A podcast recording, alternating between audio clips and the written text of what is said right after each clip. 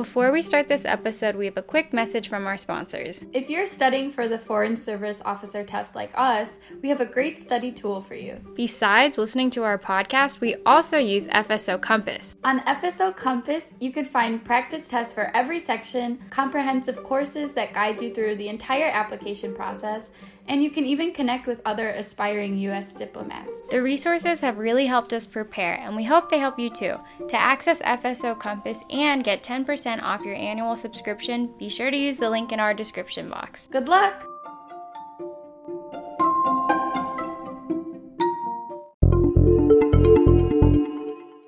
Hi, everyone. Welcome to another episode of How Did We Not Know That? I'm one of your hosts. My name is Jack. And I'm Nat. Yeah, and that's that's us.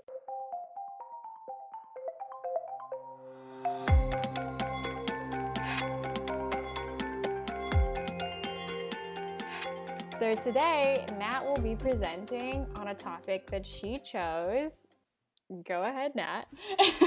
yeah, so today I'm going to be talking about the Mexican American War. Do you know much about that? I know nothing. I'm guessing really? that William McKinley is this the one he led us through, or was no, that the Spanish American? That was actually the Spanish American War. So okay, so is, different things.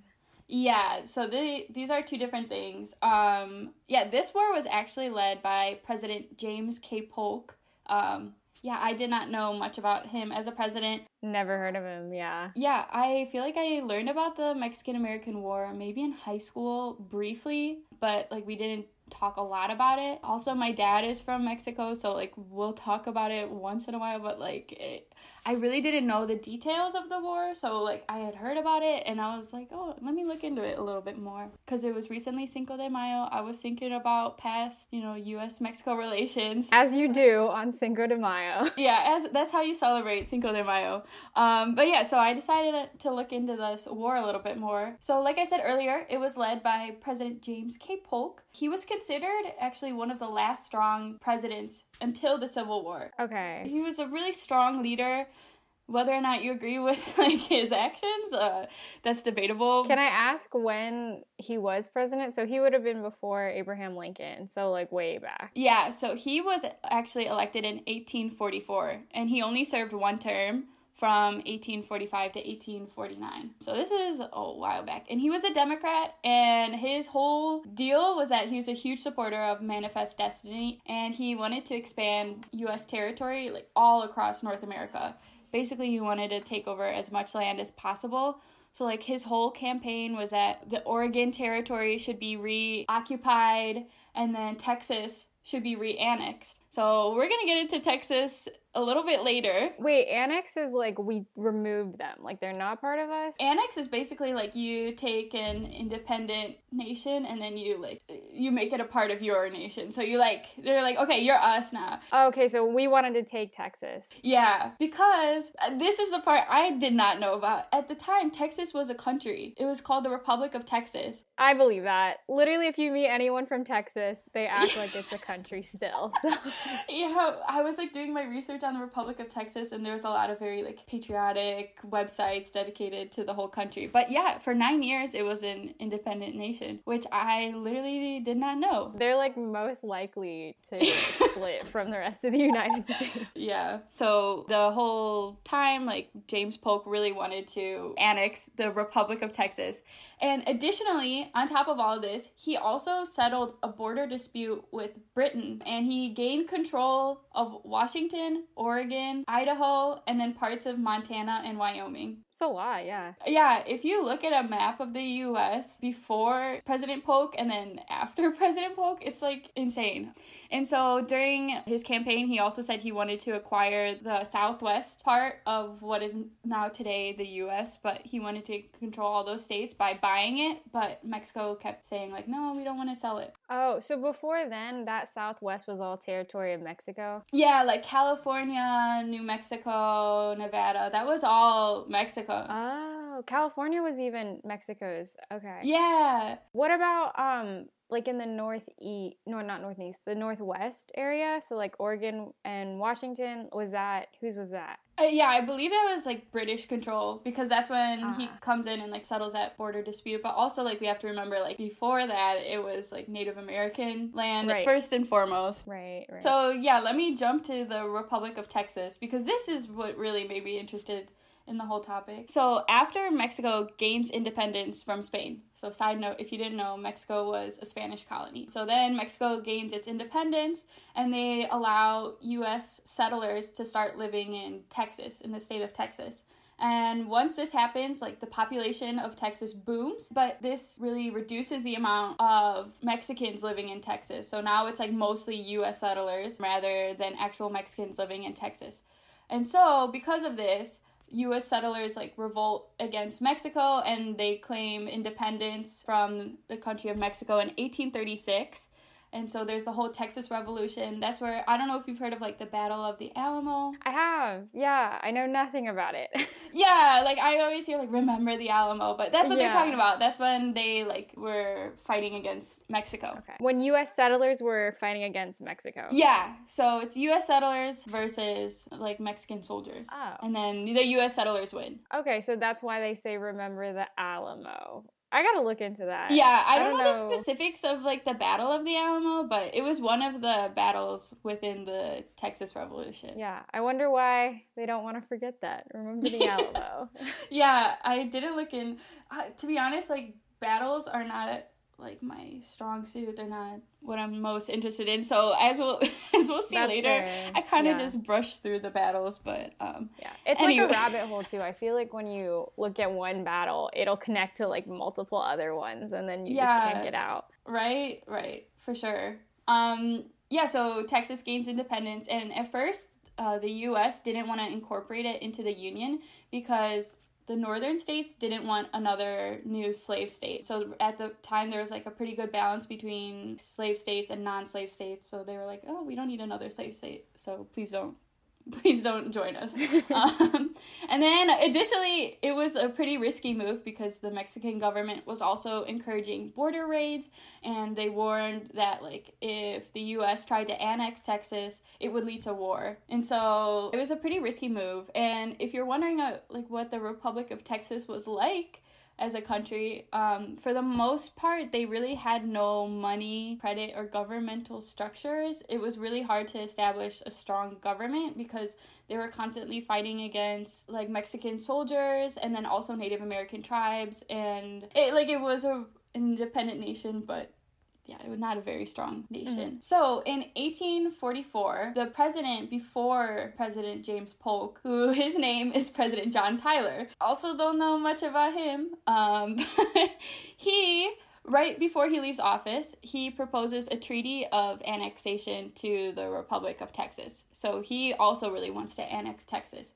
And this treaty is defeated in the Senate again because it would upset the slave state free state balance and then uh-huh. it would also risk a war with Mexico. So they were like, "No, no thank you." However, like a couple months before he leaves office, President Tyler manages to get a congressional resolution passed and this resolution is signed into law on March 1st, 1845. And so then President John Tyler leaves office, President James Polk assumes office, and Texas is officially admitted to the Union on December 29th, 1845. Okay. So the same year that President Polk assumes office, uh, Texas is like officially. And the Union is like the northern states, right? The Union is like all the states. It's like the Union oh, is like the U.S. Okay. It just means the U.S. then. Yeah, but then later when you flash forward to the Civil War, then you have like Union states versus like Confederate states. Okay. But at this time, it's like the Union is like. It's just US. everything. Okay. Yeah.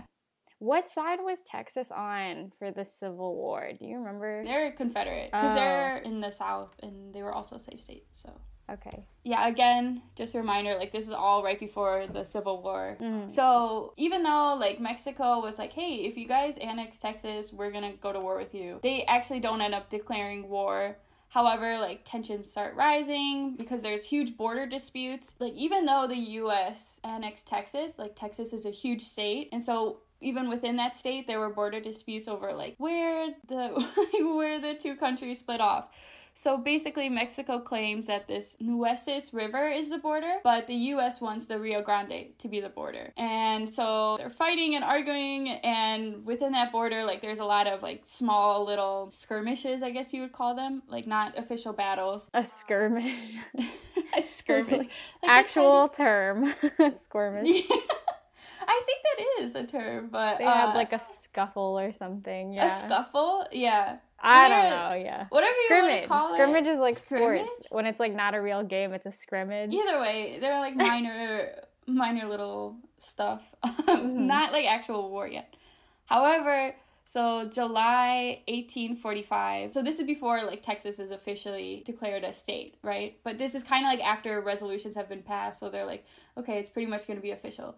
So President Polk sends U.S. troops to this like disputed land that's between the Nueces and the Rio Grande. And then in November 1845, President Polk sends a diplomat named John Slidell to Mexico in order to seek like boundary adjustments. However, uh, and they also want to like buy California and New Mexico.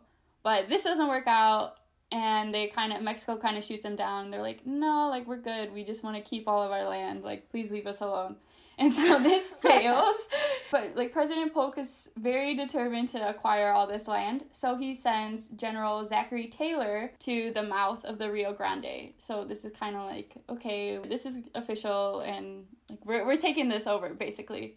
So on April 25th, 1846, the next year basically, Mexican cavalry attacks a group of US soldiers in this disputed zones between the two rivers and this you these U.S. troops are under the command of General Zachary Taylor. And so about a dozen Americans are killed, and additionally, Mexican troops laid siege to an American fort along the Rio Grande. And so they kind of like won this little battle. And then after they're like winning, General Taylor calls in for reinforcement, and this reinforcement is like they have a lot of better weapons and artillery. Basically, like once we call reinforcement and we get congressional support, we basically win like everything after this. So because we kind of lost this little upset, President Polk is like really really pissed and he goes to Congress and he's like, "Hey, like we really need to declare war because like so far you guys have been kind of lenient. I know you don't want to upset like the balance between the states, but they're attacking us, so we have to go to war." Mm-hmm. So on May 13th, Congress declares war. And again, there's opposition from all the northern states. They're like, please don't do this. And additionally, throughout this whole Mexican American War, there's actually no official declaration of war from Mexico. So this is just kind of like on the American side. So that, I think that's important to keep in mind. Uh, so after this all happens, the Mexican American War goes into full fledged. So just to give you a little like overview of the war as a whole. So it lasts from 1846 to 1848. It's a little under 2 years. This is actually the first US armed conflict fought mainly on foreign soil. So I thought that was super interesting. Yeah, maybe that's why we don't hear about it so much because it wasn't on U.S. soil. Yeah, yeah, it was fought mostly on Mexican territory and I mean the whole purpose was like for territorial acquisition and yeah, maybe that's why we also don't really talk about it as much, but there's a lot of like high morale on the US side because at this time we have a really strong navy, our government leadership is super strong as well, and then our economy is doing a lot better than Mexico. So everyone's pretty confident that we're going to win this. And additionally, at this point, there's only around 75,000 Mexicans that are currently living north of the Rio Grande. So because of this, it's like really easy to conquer these lands. Mm-hmm. Wait, before you go on, where is the Rio Grande? Like, The Rio, so that's actually oh, like a spoiler alert. That's our that's the current like border, oh, I see. Okay. and yeah, spoiler alert. That's that's the current border today. So I guess we know how this ends, but Yeah. You're like saving it for later. It's why you didn't no, tell me. No, I mean no, it's fine. Yeah, so there's a lot of battles. There's uh, I could list them off. There's the Battle of Buena Vista in February 1847. Um, there's the Battle of Veracruz, the Battle of Mexico City, and again, I kind of like I'm just listing these off. I don't mean to like diminish, I guess, the importance of these battles and like make light of it. I just am not. I don't think I'm personally qualified to like talk Right. about. Yeah, these battles. I don't really have a strong knowledge of like military and like artillery like during this period. So Yeah. yeah, if you would like to learn more, please go ahead and look. History.com has some amazing articles written about these battles. So now I'm gonna jump to like Mexico's perspective. So Mexico is like not doing great. They've lost pretty much every battle. Um, and it doesn't look like they're gonna win. And so, in like uh, an act of desperation, they turn to General Antonio Lopez de Santa Anna.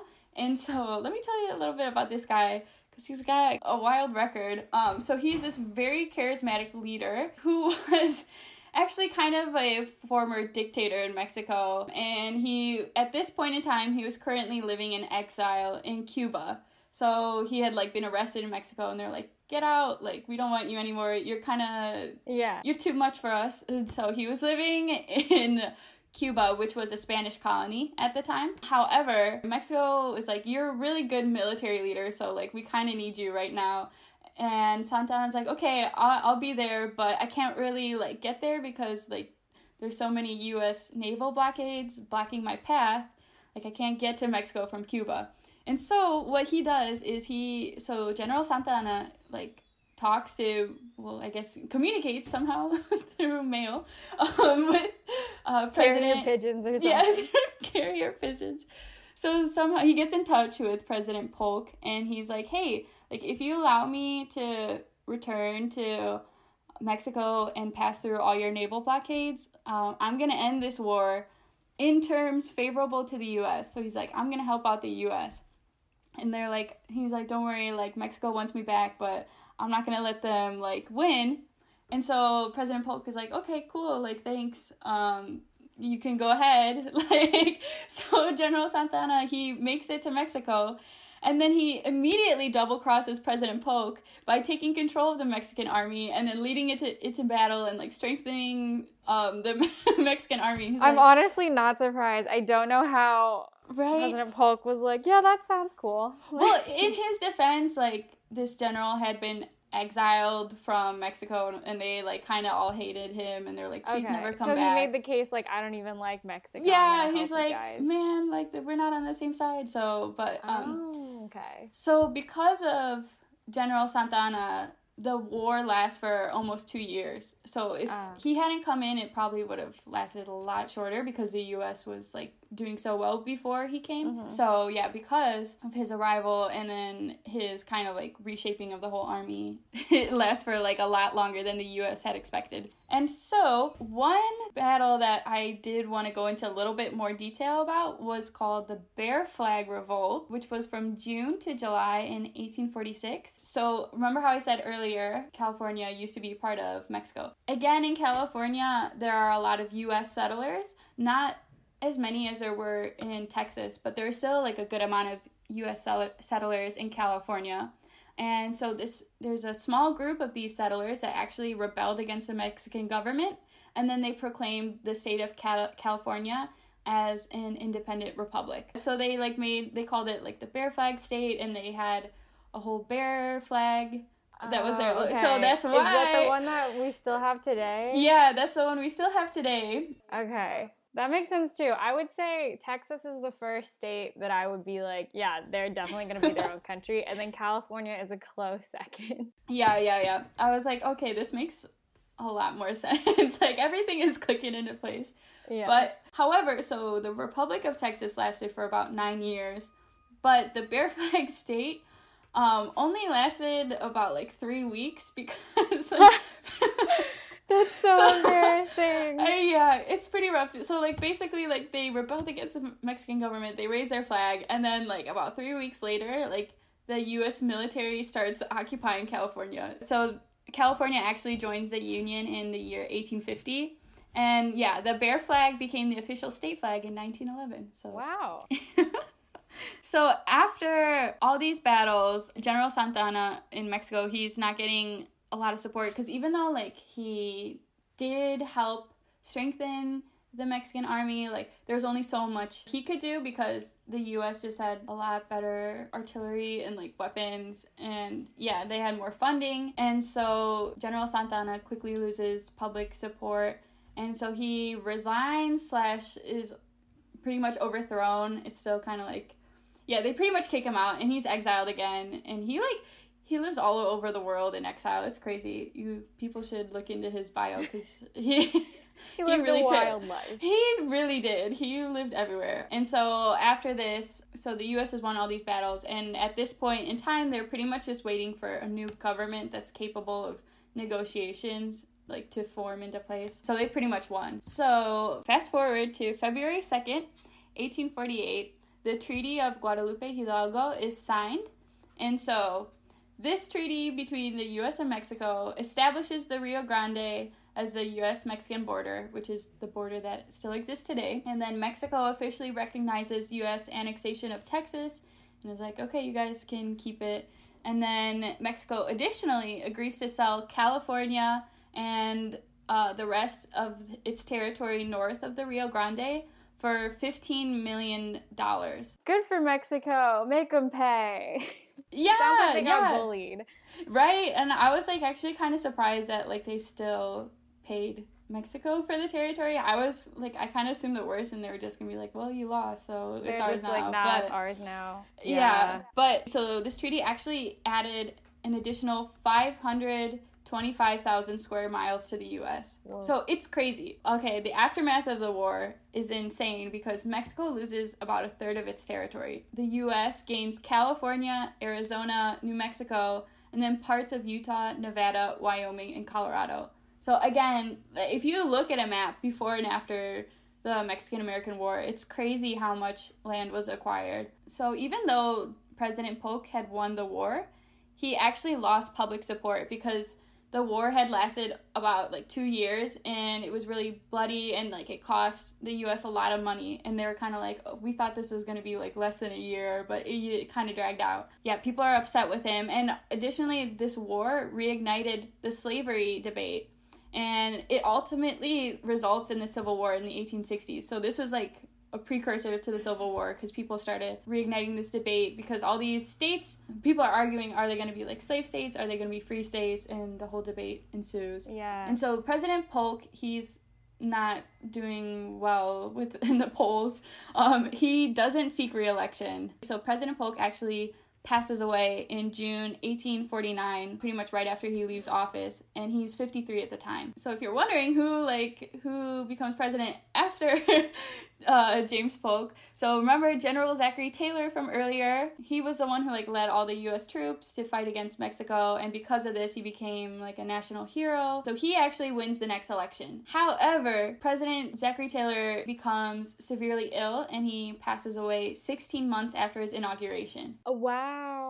Yeah, I was gonna say I've never heard of Zachary Taylor. Yeah, he passed away like really quickly after he assumed office. And so his vice president is Millard Fillmore, and he assumes office. Wow. Also, never heard of Yeah. President Millard Fillmore. Millard Fillmore. Yikes. Yeah, yikes. I just automatically assumed I was like, okay, uh, but this was before the Civil War, so like, like- Abraham Lincoln's next, right, right. We're like, when is when does Lincoln get here? Every episode, we're just gonna talk about. Our it's just gonna somehow. Prezi. yeah, so that's pretty much the Mexican American War. Um, one quick thing I did want to talk about. So it was recently Cinco de Mayo, and so there's a lot of like misconception about what uh, like Cinco de Mayo actually celebrates. So I wanted to ask you if you know like what the celebration behind Cinco de Mayo is, like why it's a Yeah. holiday. If you, I hope I get this right because Yeah, it's okay. you know my best family friends are Mexican American, so I'm pretty sure Cinco de Mayo is when the the Mexican army had to.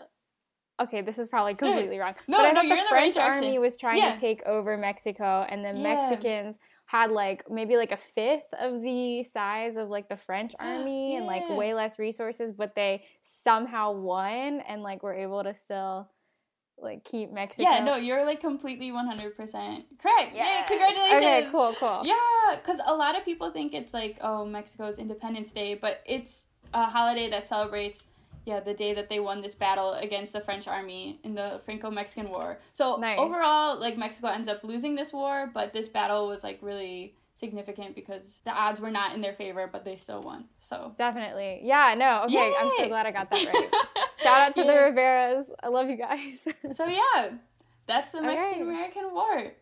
nice. Thank you for sharing today. I think it even though like it President Polk lost the favor, it Mhm. in turn is like good because it sparks the slavery debate, which was necessary for moving Yeah, forward. one hundred percent, one hundred percent. Yeah, again, like these maps, like before and after the war, of like how much the U.S. grows is crazy. Like I knew that Mexico like lost a lot of its territory to the U.S., but yeah, you look at these maps and it's like so crazy to think about. They Mexico literally lost a third of its territory in this war. So Yeah, they It's really like they got pushed around a bit. So yeah, Cinco de Mayo is a big deal. That we're like we're done with this. Did Yeah. Cinco de Mayo happen after this uh, Mexican American War or before? um, yeah, it's after. So it's in eighteen sixty two. Nice. And actually, like Cinco de Mayo is not really celebrated as much in Mexico itself. Like my family that lives in Mexico, like they don't really celebrate it. It's really like it's almost an American